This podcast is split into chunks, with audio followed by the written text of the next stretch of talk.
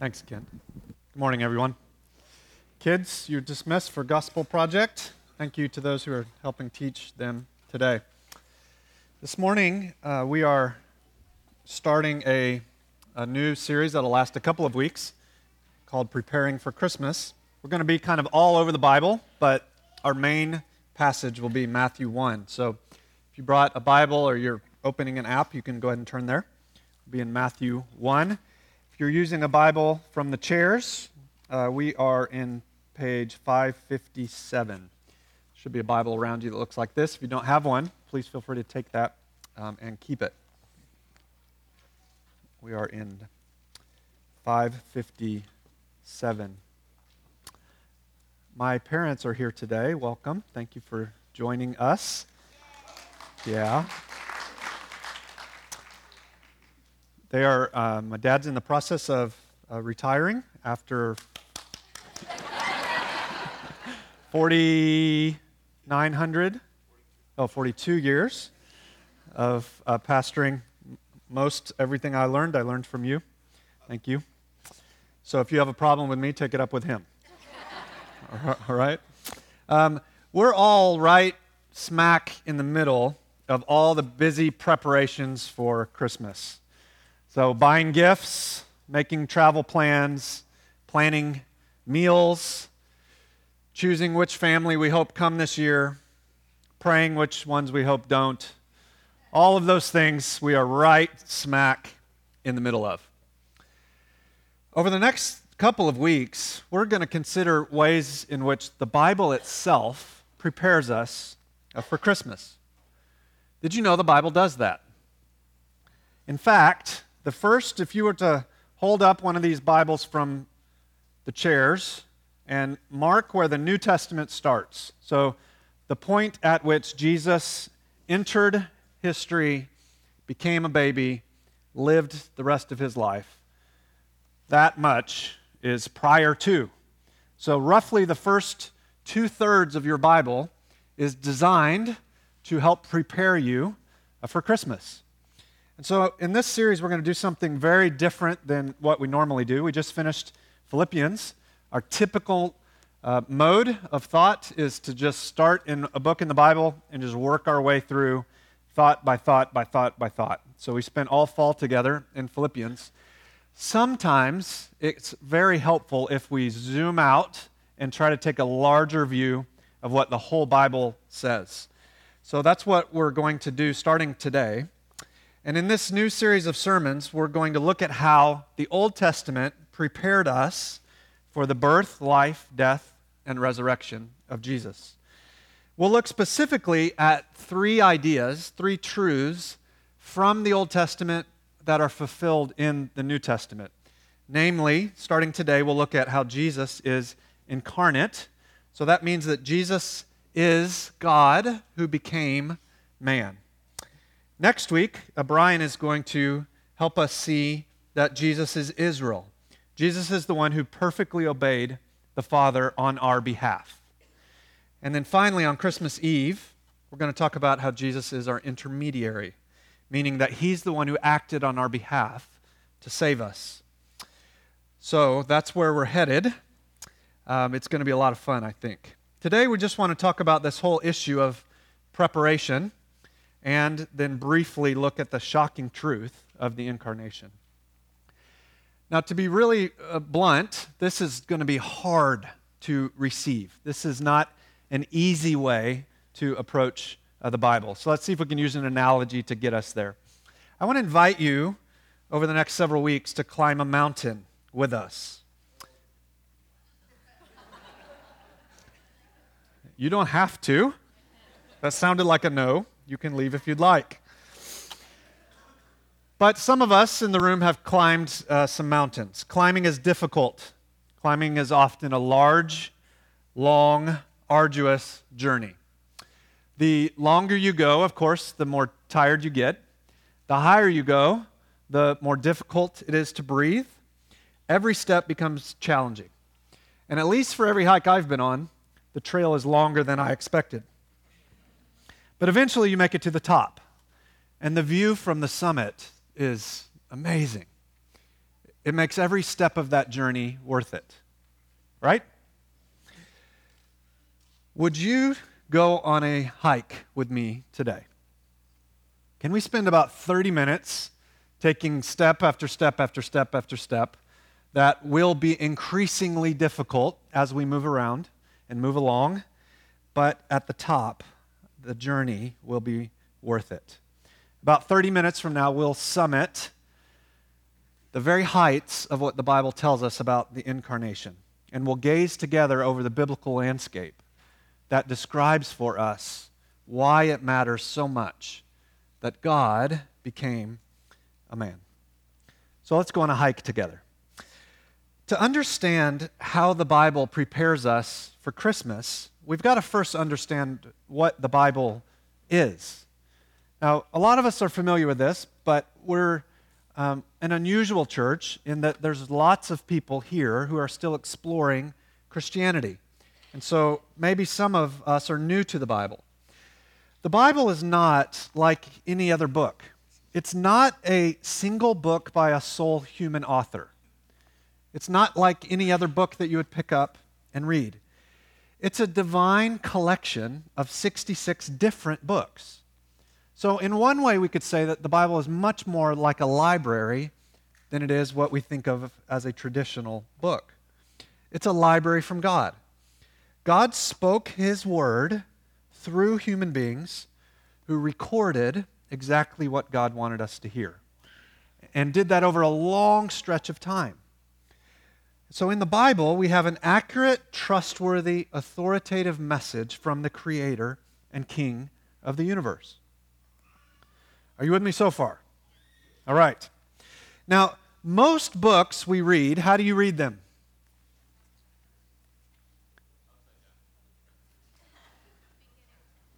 You start in the beginning and you read it through. A lot of you will have tried to read the Bible and you tried to read it that way and you didn't make it very far. Why? Well, some theologians would tell us because that's not the best way to read the Bible. That, that's actually a very difficult way to read the Bible. So, in case you don't believe me, here's a quote. He says, Graham Goldsworthy, which, by the way, that name is fantastic. Uh, if you want to believe a theologian, he's got to have a cool name, and this guy has a cool name. Here's what he says in doing biblical theology as Christians, we do not start at Genesis 1 and work our way forward until we discover where it is all leading. Rather, we come first to Christ. And He directs us to study the Old Testament, so that first two thirds. He directs us to study the Old Testament in light of the gospel. The gospel will interpret the Old Testament by showing us its goal and meaning. The Old Testament will increase our understanding of the gospel by showing us what Christ fulfills. In other words, Goldsworthy says start in the New Testament, and only then will you be able to fully understand and appreciate what the Old Testament was always about. So, those first 39 books, their designed, intended, predominant message is to point forward to Christ.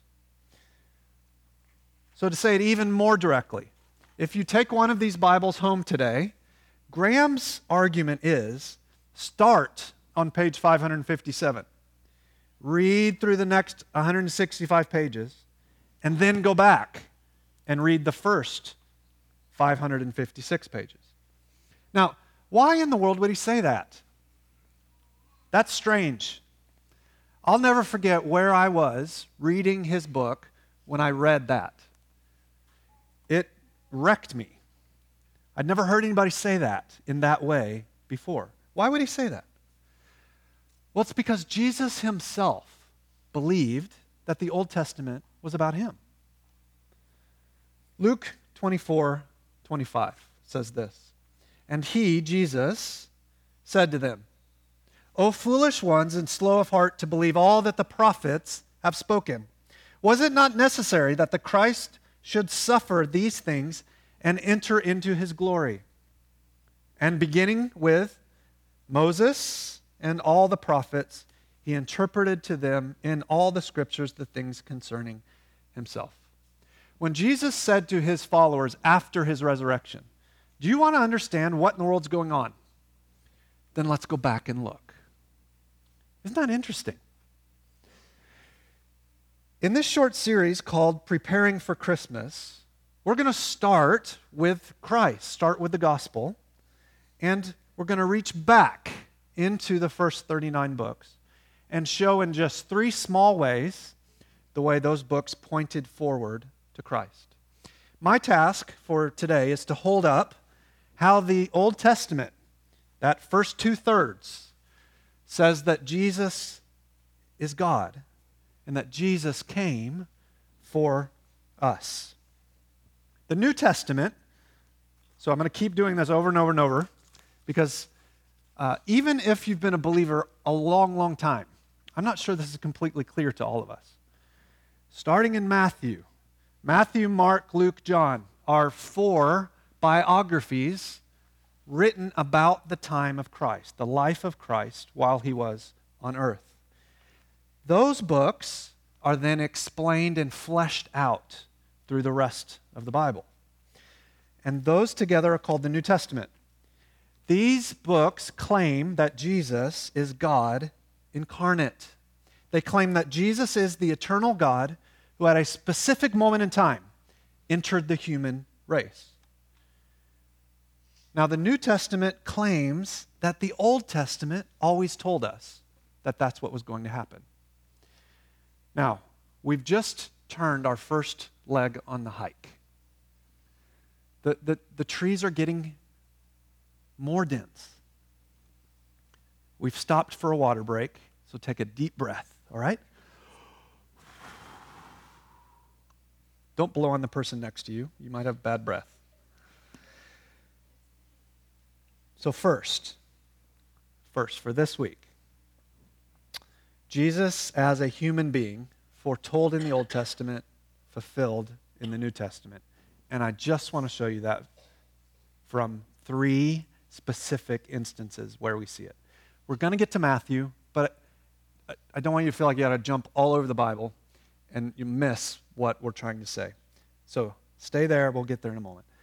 The first way the Old Testament tells us, it foretold, it prophesied that Jesus would come as a human being, is it tells us that he was to be conceived and born of a virgin that he would be conceived and born of a virgin. We've sung about that multiple times today. Isaiah 7, verse 14 says, Therefore, the Lord himself will give you a sign. Behold, the virgin shall conceive and bear a son, and shall call his name Emmanuel. Isaiah is a prophet, a book in the Old Testament, who foretold us that God would send a billboard, if you will a big sign that he was doing something incredibly unique and special. That sign would be that a virgin would become pregnant with a child. Now, I didn't do very well in school, but even I know that's not how that normally works. This is unusual, this is out of the ordinary. A virgin would become pregnant in a very unique way unlike anything that's ever happened before or will ever happen again. And at least one of the names of this baby would be Emmanuel.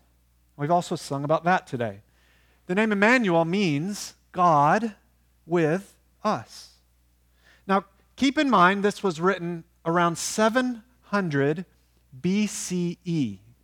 So before Christ, before the Common Era, Isaiah said, Somebody's going to come a long, long time from now, and he's going to be conceived by a virgin. So, Matthew 1 20 is where your Bibles are open to. We've just fast forwarded 700, almost 800 years. But as he considered these things, this is Joseph, behold, an angel of the Lord appeared to him in a dream saying, Joseph, son of David, do not fear to take Mary as your wife, For that which is conceived in her is of the Holy Spirit. She will bear a son, and you shall call his name Jesus, for he will save his people from their sins. And all this took place to fulfill what the Lord had spoken by the prophet, which we just read. Behold, the virgin shall conceive and bear a son, and they shall call his name Emmanuel, which means God with us. So the New Testament tells us that what the Old Testament predicted, foretold would happen, came true in Christ. That 700 years after Isaiah said it, that Jesus came conceived and born to the Virgin Mary. What difference does that make? We'll get there, but we got to keep climbing a little bit higher. But just for a pause, let's take a break. Jesus had flesh and bones, he still does. Jesus entered the world. He joined us in all our joys and our sorrows. He's the one Isaiah prophesied would come. Now, second, another thing we find to be true is that Jesus was to be of the seed of Abraham. Jesus was to be of the seed of Abraham. So let's go back not just to Isaiah, but even earlier, to the very first book in the Bible. Somewhere around the world, two, somewhere around the time 2000 BCE, this command and promise was given to a guy named Abraham. Genesis 12. Now the Lord said to Abram, Go from your country and your kindred and your father's house to the land that I will show you. I will make you a great nation. I will bless you and make your name great, and so you will be a blessing. I will bless those who bless you, and him who dishonors you I will curse. And in you all the families of the earth shall be blessed. Same promise is repeated later in Genesis chapter 22. I will surely bless you, and I will multiply your offspring as the stars of the heavens and as the sand that is in the seashore. Your offspring shall possess the gate of his enemies, and in your offspring shall all the nations of the earth be blessed because you've obeyed my voice. This, you may know, is the central promise given in the entire Bible. So if you have a piece of thread, Lisa, hold us up what you got. Lisa is always, what is this called? No, no, cro, cro, yarn? Crochet. Thank you, Jill. Um, Lisa crochets so she can stay awake during the sermon. if you take a piece of Lisa's yarn and you pull it all the way through, it's connected the whole way through, right? Am I understanding this correctly? All right. If you pull a promise in Genesis 12 and you pull it through the entire Bible, the thread that binds the Bible together is the promise given to Abram in Genesis chapter 12. The Bible feels many times confusing, complex, um, difficult to get through, doesn't it? Some of you are much more wise and holy and smart than me. I find it sometimes to be frustrating to try and understand what in the world's going on in the Bible. The Bible is like a clothesline, it is one continual story that is told through a whole bunch of little stories, a whole bunch of clips that hang the clothes on the clothesline. And so we're trying to show today that the New Testament helps us understand what was happening in the Old Testament.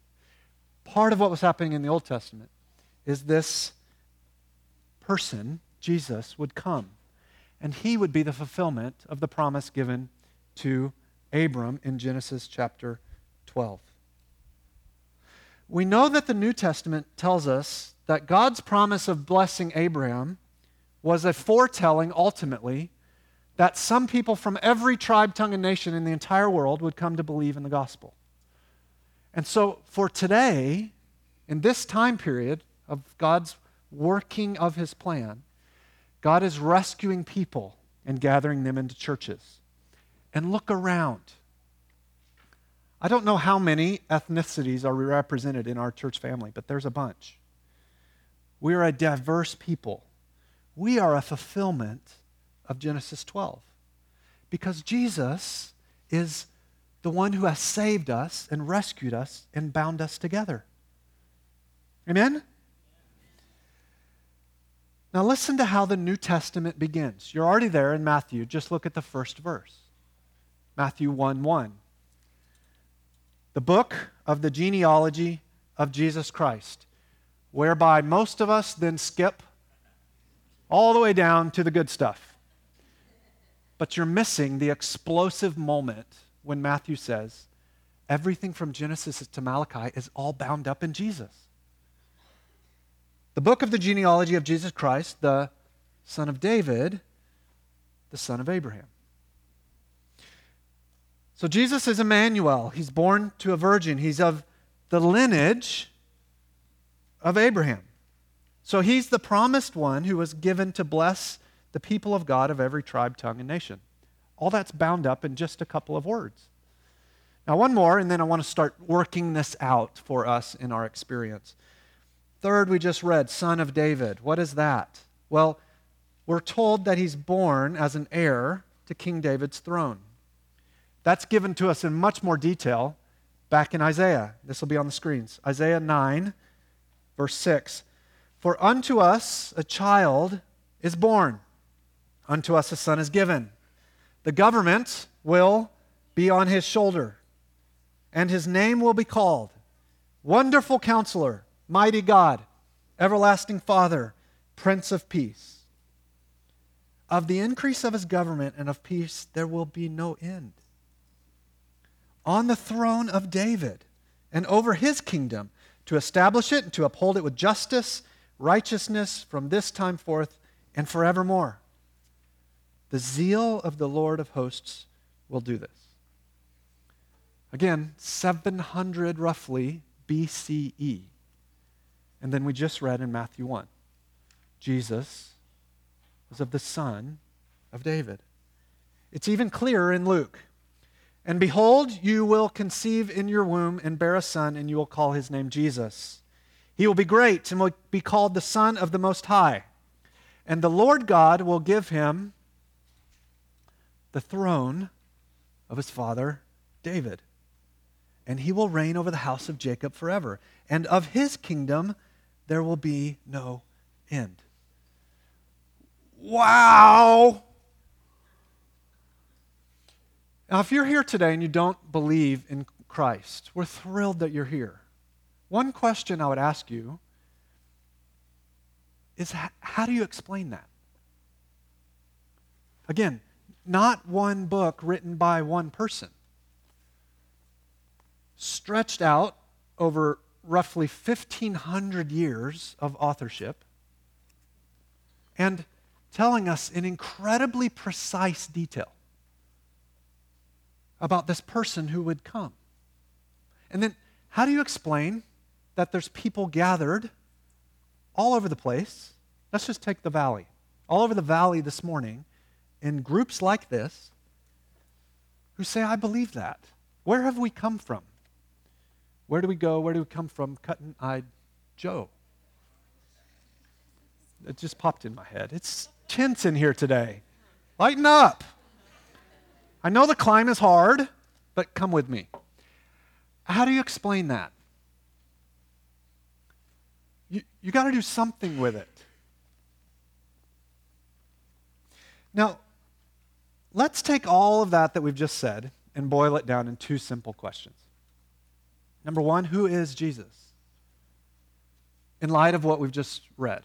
And number two, why does he matter? Who is Jesus and why does he matter? First, who is Jesus? Friends, this is the question of all questions. This is the one. And even within the Bible itself, we find people asking this question. A whole bunch of times, actually. In those bi- biographies we talked about a few minutes ago Matthew, Mark, Luke, and John we find this question over and over and over Let me give you a few examples. There's one time Jesus is having a meal with a bunch of grumpy religious people. Maybe you know some of them. And a woman comes in who's known in the town to be a prostitute. And she takes some of the tool of her trade, some perfume, and she pours it on his feet and she wipes them with her tears and her hair. And the stuffy religious people say, He's not a prophet, because a prophet would never let a woman like that, a hooker, wash his feet. And Jesus looks at her and he says, Woman, your sins are forgiven. And they respond, Who is this that thinks he can forgive sin? Who is Jesus? There's another time when Jesus is teaching, and there's a, a crippled man there. And they lower him down through the roof because, again, the religious people are in the way. They won't let him in. And Jesus looks at this man and he says, Your sins are forgiven. And he says, Get up and walk. And the dude jumps up, grabs his mat, and runs out. Can you imagine seeing that? And the stuffy people say, Who is this who claims to forgive sin? There's another time Jesus is in a boat and everybody else in the boat is afraid. They think they're going to die because the storm blows in. The waves are crashing over the sides of the boat, it's filling with water. They wake Jesus up. Jesus, Jesus, don't you care? We're going to die. Jesus looks at the storm and he says, Stop it. And storm's gone. And they say, Who is this? Who is Jesus? That even the storms obey him. One more. Jesus gets on a donkey and he, he rides into Jerusalem. And the people there who know him put down their coats and branches. And they're yelling, they're shouting. And the whole town, Jerusalem, you can still go there today and see exactly where this happens. The whole town is saying, Who, who is this? The Bible is not a concocted story of people who always understood what's going on, who always got that in this first two thirds, Jesus would come. And then in these Gospels, the people who were closest to him are often asking, Who is this? That may be the single most important question you've never asked. Who is Jesus? The Bible tells us that Jesus is God incarnate, that Jesus is the eternal God who, in the first century, left heaven, came to earth. His Father is God the Father. He came as God the Son was born to Mary and adopted by Joseph. Now, if you have a hard time believing that God became a man, I would say, me too. And I would say, the people in the Bible itself had severe struggle coming to the point of believing that. It's rather ridiculous, but it's true. Matthew, Mark, Luke, and John were as surprised as you, even though they knew the Old Testament way better than any of us do. Jesus is utterly unique. He's fully God and fully man at the same time. That's what in the fourth century the apostles, the, the uh, leaders worked out in that Apostles' Creed, because that's what the apostles taught. This is what theologians call the incarnation, God becoming a human being. Now, that, of course, is the greatest miracle that has ever happened. Sure, maybe closely followed by the Cubs winning the World Series this year, but Jesus becoming a man. It's the most astonishing thing that has ever taken place. The one who spoke the world into existence chose to enter into it. He fully immersed himself into life as a human being. He faced the same kind of trials and hardships that you do. And yet he didn't forfeit being God. Fully God, fully man. Again, if that's hard to get your brain around, then you're being honest. But that is what the scriptures tell us. How exactly can that work? I don't know. But people have been believing it for a long, long, long, long, long, long, long time. Now look again at Matthew's account, and I want to try to point out a few things. Let's start in verse 18 this time. Matthew 1 18. We're nearing the summit. Matthew 1 18. Now, the birth of Jesus Christ took place in this way. Where did Christmas come from? How did all this stuff get started? Here's how. When his mother Mary was betrothed to Joseph, essentially that means a beefed up engagement. Typically lasted a year, and it was designed to show are these people going to be sexually faithful? It was a test to see specifically will this woman be faithful to this man? So they're engaged for a year.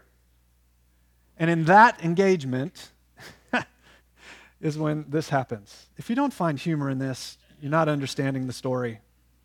So, in other words, while Mary is supposed to be proving that she will be sexually faithful by not sleeping with Joseph or anybody else, it's in that moment God comes and does something absolutely absurd and causes her to be impregnated from the Holy Spirit. Mary was betrothed to Joseph before they came together that's code for before they had sex.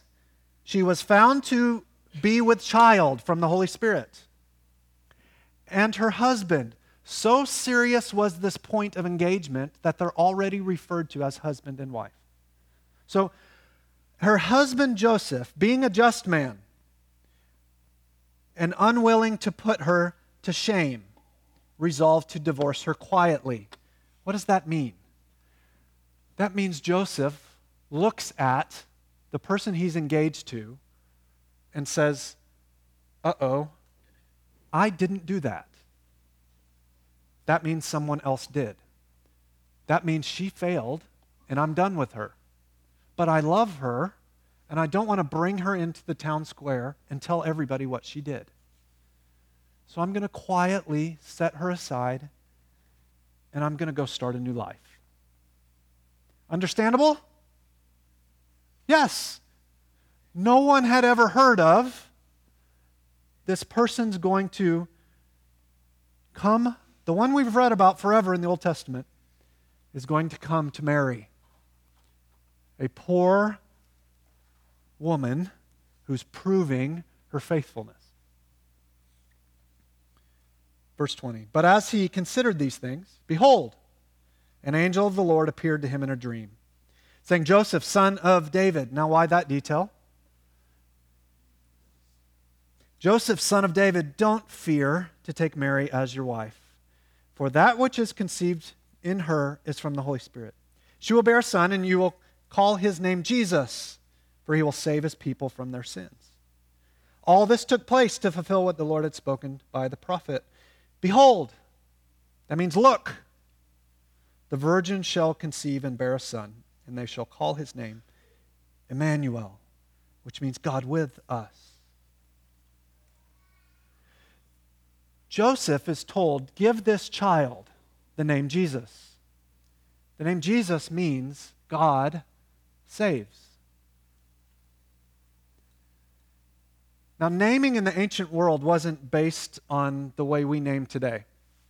Let's be honest, those of you in the room with kids. The majority of us name our kids because we like the way the name sounds. There's nothing wrong with that. But in the times in the Bible, uh, you thought through it a little deeper than that. Your, name for your child was all bound up with your hopes and your dreams and your aspirations for them. And so, Jesus being named Jesus, Joseph being told, named him Jesus, and then Joseph doing so, shows that Joseph took the angel at his word and that he believed that bound up in this child's future is the very rescue of the world. You still with me? This is hard work. This is harder than a single paragraph in Philippians. But why did God oversee Jesus' life in such a way that Joseph would be his adopted father? Why Mary? But in particular, at this moment, we've already addressed that. Why Joseph? Well, because way back in Joseph's ancestral line was King David. And it was the promise given to King David that one would come from him whose reign wouldn't be for 30, 40, 50 years. And it wouldn't be over the little nation of Israel, it'd be forever, over all of God's people. Forever. And so Joseph is the fulfillment of that promise. And the Old Testament's full of promises like this. Who is Jesus? He's God incarnate, fully God, fully man. Now, why does that matter? Why does Jesus matter? Now we're at the summit. A few of you are still alive.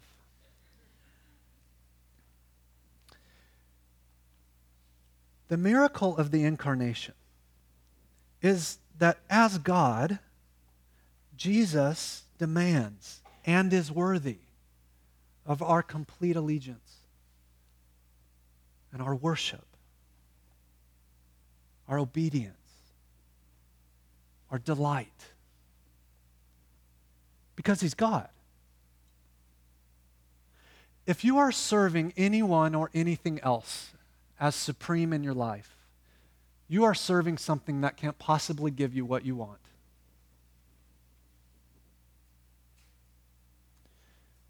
Jesus is God. And as God, He is the only one that can fulfill your longings. And so, as we look out of the landscape of the Bible and the horizons of our life, what we see is a God who came. Now, Jesus as a man means that he identifies with and is sympathetic towards our greatest needs. The difference is that when he faced points of need, and there was temptation. He didn't fall to temptation. He stayed true to the Father, he obeyed. And so, Jesus as man means he can sympathize with us in every way, tempted with us in every way. But as God, he was without sin. And so we have a God that we come to in prayer who doesn't stand with a ruler waiting to smack you who isn't, as my dad used to tell me, wringing his hands saying, What am I going to do with Chuck? He surprised me again with this heinous, awful thing he's done. We have a God who already knew and already loves and wants to be your supreme treasure. And yet, who as a man came and died in your place This is the greatest truth you could possibly hear. Jesus' status as God means that God has entered humanity. Do you see what that means? Friends, it may feel like it today, but life is not a harsh existence under a cruel, disinterested God. Rather, God cares so much that he entered into the brokenness that we caused and felt the full effects of it. So deeply did God desire, brothers and sisters, to be in a right relationship with you that he took on flesh. And then that flesh was pummeled, pummeled. Not because he deserved it, but because you did, and I did. And he did so with joy. Jesus' status as a man means that he's the sacrificial king ruling on David's throne forever. He lived a perfect life, died a sacrificial death, and he came not to judge, but to receive the judgment. If you want to learn more about this, Hebrews is a fantastic book in your Bible to read. That's all that it does. Is it takes the Old Testament and it goes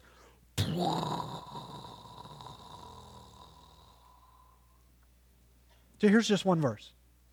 Since therefore the children share in flesh and blood, he, Jesus, likewise partook of the same things.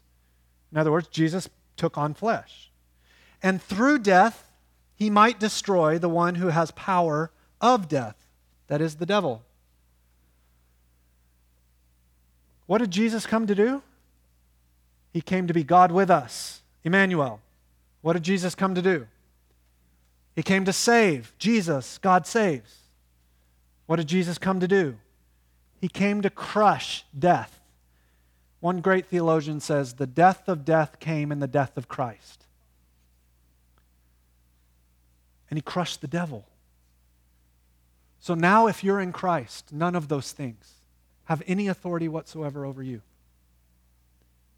So you can go to the Christmas meal with all the crazies in your house, and you can love them and you can give to them. And you cannot be grumpy.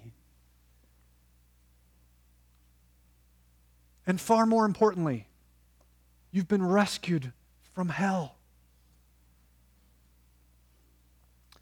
Every aspect of Jesus' coming was under the sovereign care and plan of God. And so is every aspect of your life. And Jesus' love is without comparison. God Himself came for us. And He came at a great cost. When I asked Jill to marry me some 21 and something years ago, I didn't send somebody else to do it. I went myself. That's what love does. When someone loves someone else and they're saying, I want to sacrifice for you and live the rest of my life with you, you go yourself in an infinitely greater way. That's what Jesus did. He came for you. So, Christian, you are perfectly, completely loved. If you're not a believer, if you don't know this Jesus yet, the greatest gift you could unwrap this Christmas is the gift of a relationship with Jesus Christ. That is offered to you through the gospel. The great news that Jesus came and died and rose again. And he died in your place. And if you believe that message, and if you recognize that you yourself have rejected him, not been living with him on the throne of your life, and if you're willing to simply say in your own words, I believe this message I've heard today, and I want to turn from my sin and turn to Him, then He'll save you. And you can do that sitting right where you are now. And everything changes then. And if you do that today, we'd love to hear about it. But if you have more questions, we'd also love to hear about that. So talk to the person you came with or meet me out on the patio.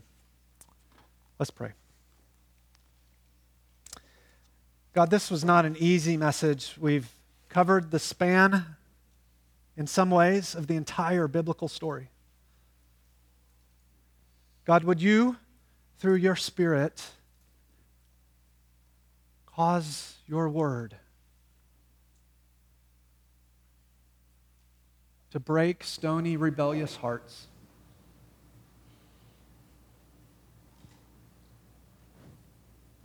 Would you convince us of how great our sin is, but how much greater your love and your forgiveness and your salvation is? We pray this in Jesus' name.